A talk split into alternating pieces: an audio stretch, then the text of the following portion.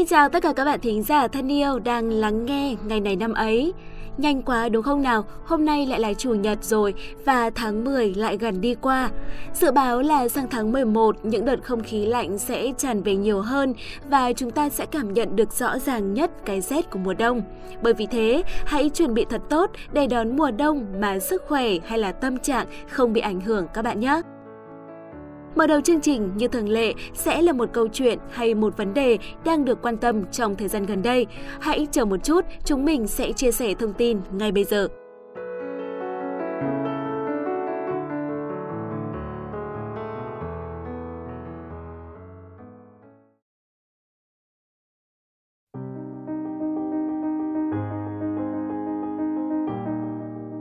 Các bạn thân mến, năm nay là tròn 100 năm sân khấu kịch nói ra đời. Vào sáng ngày 21 tháng 10 vừa qua, tại Hà Nội, Hội nghệ sĩ sân khấu Việt Nam phối hợp với Bộ Văn hóa, Thể thao và Du lịch đã tổ chức tuần lễ kỷ niệm 100 năm sân khấu kịch nói Việt Nam 1921-2021. Tuần lễ sẽ kéo dài từ ngày 21 tới ngày 27 tháng 10.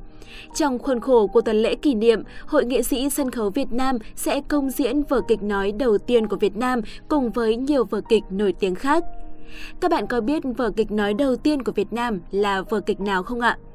Vâng, đó chính là vở kịch Chén thuốc độc được ra mắt vào ngày 22 tháng 10 năm 1921 tại sân khấu Nhà hát lớn Hà Nội. Tác giả của vở kịch này là tác giả Vũ Đình Long. Ông cũng được coi là cha đẻ của ngành kịch nói. Trước khi kịch nói ra đời, tại Việt Nam chỉ tồn tại những loại hình như tuồng, trèo và cải lương Nam Bộ. Trong khi những loại hình trên đều xuất phát từ sinh hoạt dân gian, kịch nói lại mang âm hưởng phương Tây. Dù vậy, vở kịch Chén thuốc độc của tác giả Vũ Đình Long vẫn mang đậm dấu ấn văn hóa Việt Nam. Vở kịch là câu chuyện xoay quanh gia đình của thầy Thông Thu, một công chức khá giả. Trước những cam dỗ của xã hội thành thị thực dân, các thành viên trong gia đình của ông đều ăn chơi xa đọa, tập trung vào những thú vui riêng mà bỏ qua lễ giáo đạo đức và trách nhiệm gia đình.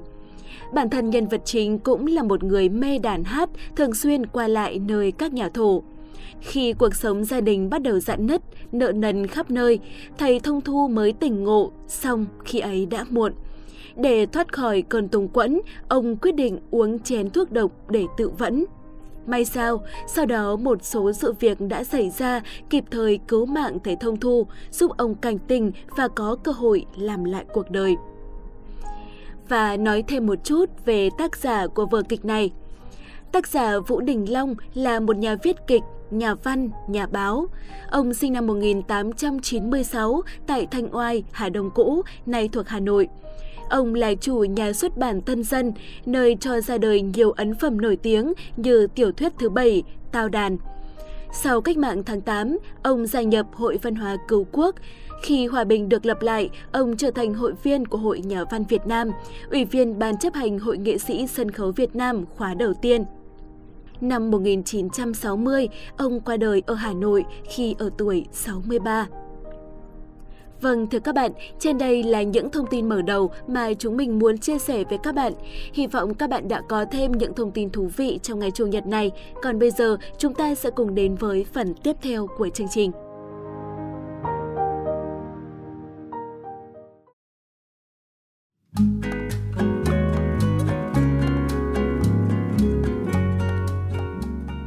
Mến, ngày 24 tháng 10 là ngày 297 trong năm.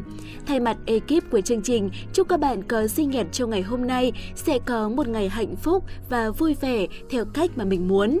Chúc các bạn sẽ luôn sống lạc quan, tích cực, dám nghĩ, dám làm và dám chịu trách nhiệm. Cuộc sống này mà, chẳng thiếu những khó khăn và thử thách và chẳng có ai là có thể chối từ được chúng cả.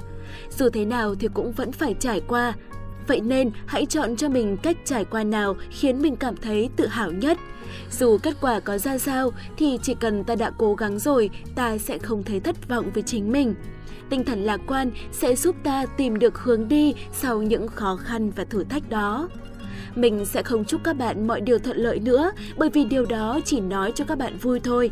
Điều mình mong muốn nhất là các bạn sẽ luôn lạc quan, suy nghĩ tích cực dù có phải đối mặt với bất kể chuyện gì đi nữa. Đó chính là nguồn sức mạnh giúp bạn không bị những khó khăn đánh gục. Hãy bình thản bước qua mọi điều và luôn hy vọng về những điều tốt đẹp các bạn nhé.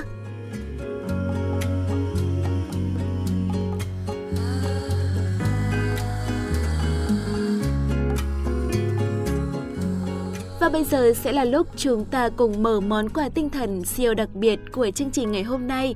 Một câu danh ngôn ngắn ngủi thôi, nhưng chắc chắn sẽ khiến các bạn nhận ra những điều khiến cuộc sống của mình có những thay đổi lớn lao. Hãy cùng xem ngày hôm nay chúng mình sẽ mang đến điều gì nhé! Các bạn thân mến, nếu như trong số phát sóng trước đây, Hoài Linh còn nói rằng thứ cảm xúc đặc trưng nhất trong tình yêu là nỗi nhớ, thì trong số phát sóng lần này, Hoài Linh muốn nói về cách chúng ta đón nhận và thể hiện tình yêu, đó chính là những nụ hôn. Nụ hôn có nhiều kiểu, một chiếc thơm nhẹ nhàng lên má, một cái hôn vụng trộm khi ở nơi đông người, một nụ hôn dài ngọt ngào cạnh ánh nến lung linh, hay một chiếc hôn siết mạnh hóa giải những hờn ghen và lầm lỗi. Dù là ở trong hoàn cảnh nào thì bạn có thừa nhận với Linh rằng chúng đã để lại trong chúng ta những cảm xúc rất riêng và không bao giờ quên được đúng không ạ? Bởi những nụ hôn đó không đơn thuần chỉ là những nụ hôn mà nó còn là thứ ngôn ngữ không lời tuyệt vời nhất mà chỉ những đôi yêu nhau mới có thể cảm nhận được. Bởi vậy mới có câu danh ngôn cho rằng nụ hôn là bí mật được nói vào miệng thay vì nói vào tai, Chúng là thông điệp của tình yêu và sự dịu dàng. Hoài Linh biết rằng chúng ta có rất nhiều cách để thể hiện tình yêu của mình, và điều đặc biệt là tình yêu không nhất thiết phải nói rằng anh yêu em hay em yêu anh. Tình yêu đôi khi chỉ là một chiếc hôn là cả hai đã cảm thấy trọn vẹn đủ đầy. Những nụ hôn cho đi mang theo là cả những cảm xúc của người gửi đến người được nhận, và câu chuyện của những nụ hôn là câu chuyện của những tình yêu thương chưa bao giờ dứt đó là câu chuyện của một cô gái gặp lại người yêu sau bao ngày xa cách. Một nụ hôn đã thay cho ngàn nỗi nhớ và xóa nhòa khoảng trống đến bạn trai của mình. Câu chuyện về người đàn ông có thói quen hôn vợ trước khi đi làm mỗi sáng, thay cho lời tạm biệt và lòng tin tưởng chân thành. Hai câu chuyện về một cụ ông tặng một nụ hôn lên trán cụ bà để thay lời cảm ơn vì bà đã đến bên và đồng hành cùng ông trong suốt cuộc đời này. Ngoài những câu chuyện ấy, một nụ hôn còn thay cho lời xin lỗi, một nụ hôn thay cho lời chúc ngủ ngon. Và trên tất cả, một nụ hôn chính là ngôn ngữ hoàn hảo nhất để bày tỏ rằng ta yêu người ấy rất nhiều. Đó là thông điệp tình yêu đầy dịu dàng, khiến bất cứ ai cũng muốn bị đắm chìm trong đó mãi không thôi. Trong cuộc đời này, có thể tìm được một người yêu thương của mình đã khó, để người ấy có thể hiểu lòng mình và ở bên mình dài lâu lại là điều khó hơn rất nhiều. Hãy trao gửi thông điệp tình yêu và sự dịu dàng đến người ấy của bạn bằng những nụ hôn. Hoài Linh tin chắc rằng đó là món quà mà ai cũng hạnh phúc khi được nhận. Chúc các bạn sẽ luôn hài lòng với sự lựa chọn của mình. Hẹn gặp lại các bạn trong những chương trình lần sau.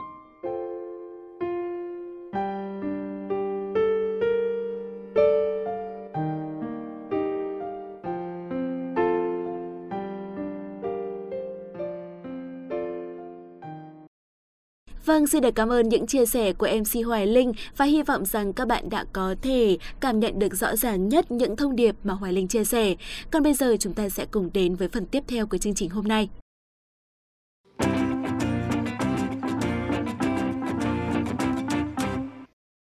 Các bạn đang tiếp tục với ngày này năm ấy. Bây giờ chúng ta sẽ cùng gặp lại Hiển Vi và Thảo Nguyên để cùng lắng nghe những thông tin về các sự kiện đã diễn ra trong ngày hôm nay của những năm về trước.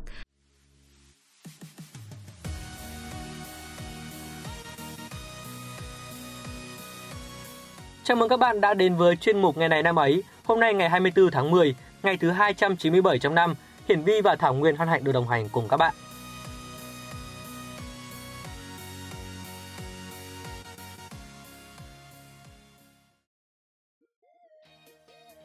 Gớm, hôm nay mặt ừ. cứ hớn ha hớn hở, ừ. có chuyện gì vui thế?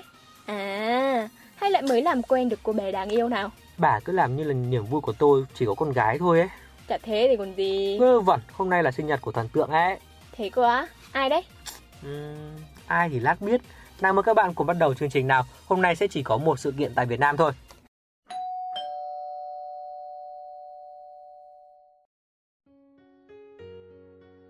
Diễn viên kiêm người mẫu Tăng Thanh Hà, sinh ngày 24 tháng 10 năm 1986 tại Gò Công, Tiền Giang trong một gia đình gốc Hoa.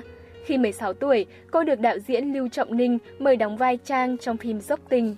Tuy vai diễn này được đánh giá là không nổi bật lắm, nhưng từ đó Tăng Thanh Hà đã được giới nghệ thuật chú ý.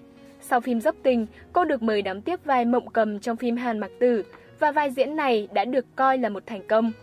Sau đó, cô liên tục tham gia diễn xuất trong các bộ phim gây được sự chú ý lớn của người xem như Bỗng dưng muốn khóc, Đẹp từng cm, Mỹ nhân kế. Cô đã giành được một số giải thưởng như giải nữ diễn viên chính xuất sắc năm 2006 của đài truyền hình HTV, HTV Awards, nghệ sĩ ăn mặc ấn tượng nhất năm 2008 do tạp chí Mốt Việt Nam bình chọn, nữ diễn viên được khán giả truyền hình yêu thích nhất. Năm 2009, cô là người đầu tiên tại Việt Nam sở hữu chiếc ô tô Audi A6, đồng thời trở thành đại sứ cho hãng Audi tại Việt Nam. Cô còn là đại sứ thương hiệu của Toshiba tại Việt Nam. Tháng 11 năm 2012, cô chính thức lập gia đình với một doanh nhân người Philippines gốc Việt là Louis Nguyễn sau khi đã chính thức xuất hiện bên nhau từ năm 2009. Và hiện tại cô đang có một gia đình hạnh phúc với những thiên thần đáng yêu. Tiếp tục chương trình sẽ là những sự kiện nổi bật trên thế giới.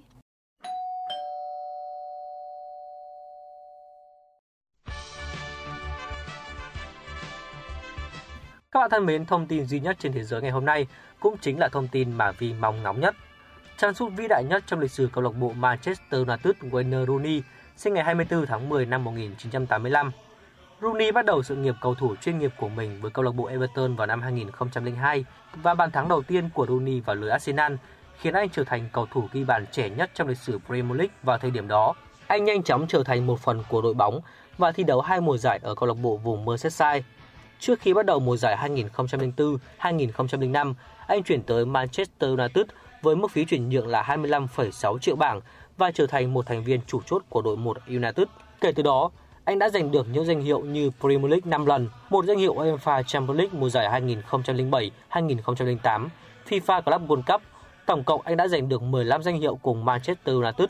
Rooney đã được trao kỷ niệm trương Golden Boot, danh hiệu cầu thủ có số bàn nhiều nhất cho một câu lạc bộ và người trao nó là Sir Bobby Charlton. Ông đã thừa nhận kỷ lục vô tiền khoáng hậu của Rooney. Đội tuyển Anh luôn được nhận xét là một đội bóng mạnh ở cả cấp độ châu lục và trên thế giới. Tuy nhiên, ở thời của Rooney, những chú sư tử lại không thể gặt hái được thành công. Wayne Rooney là một trong những tiền đạo toàn diện nhất thế giới. Anh tuyệt vời ở cả khả năng di chuyển với bóng và không bóng, nhãn quan chiến thuật tinh tường, cùng lối chơi vô cùng xông xáo. Không để cao kỹ thuật, Rooney là mẫu tiền đạo thuần chất Anh, lối đá rất đơn giản, gọn gàng và luôn đặt hiệu quả lên hàng đầu. Wayne Rooney là một tượng đài ở United, đó là điều mà không ai có thể phủ nhận. Người đội trưởng mẫu mực luôn biết cách để khích lệ đồng đội, khơi dậy tinh thần chiến đấu mỗi khi đội bóng khó khăn. Anh luôn là người hy sinh thầm lặng cho các đồng đội tỏa sáng, từ Ruth van Nistelrooy đến Dimitar Berbatov, rồi Tevez, Cristiano Ronaldo đều tỏa sáng và lần lượt ra đi. Chỉ còn lại Rooney vẫn miệt mài cống hiến cho Quý Đỏ. Kết thúc mùa giải 2016-2017, sau nhiều đồn đoán, vào ngày 9 tháng 7 năm 2017, Rooney trở lại với câu lạc bộ cũ Everton sau 10 năm gắn bó với MU. Thông tin vừa rồi cũng đã khép lại ngày này năm ấy hôm nay. Xin cảm ơn các bạn đã chú ý lắng nghe. Xin chào và hẹn gặp lại.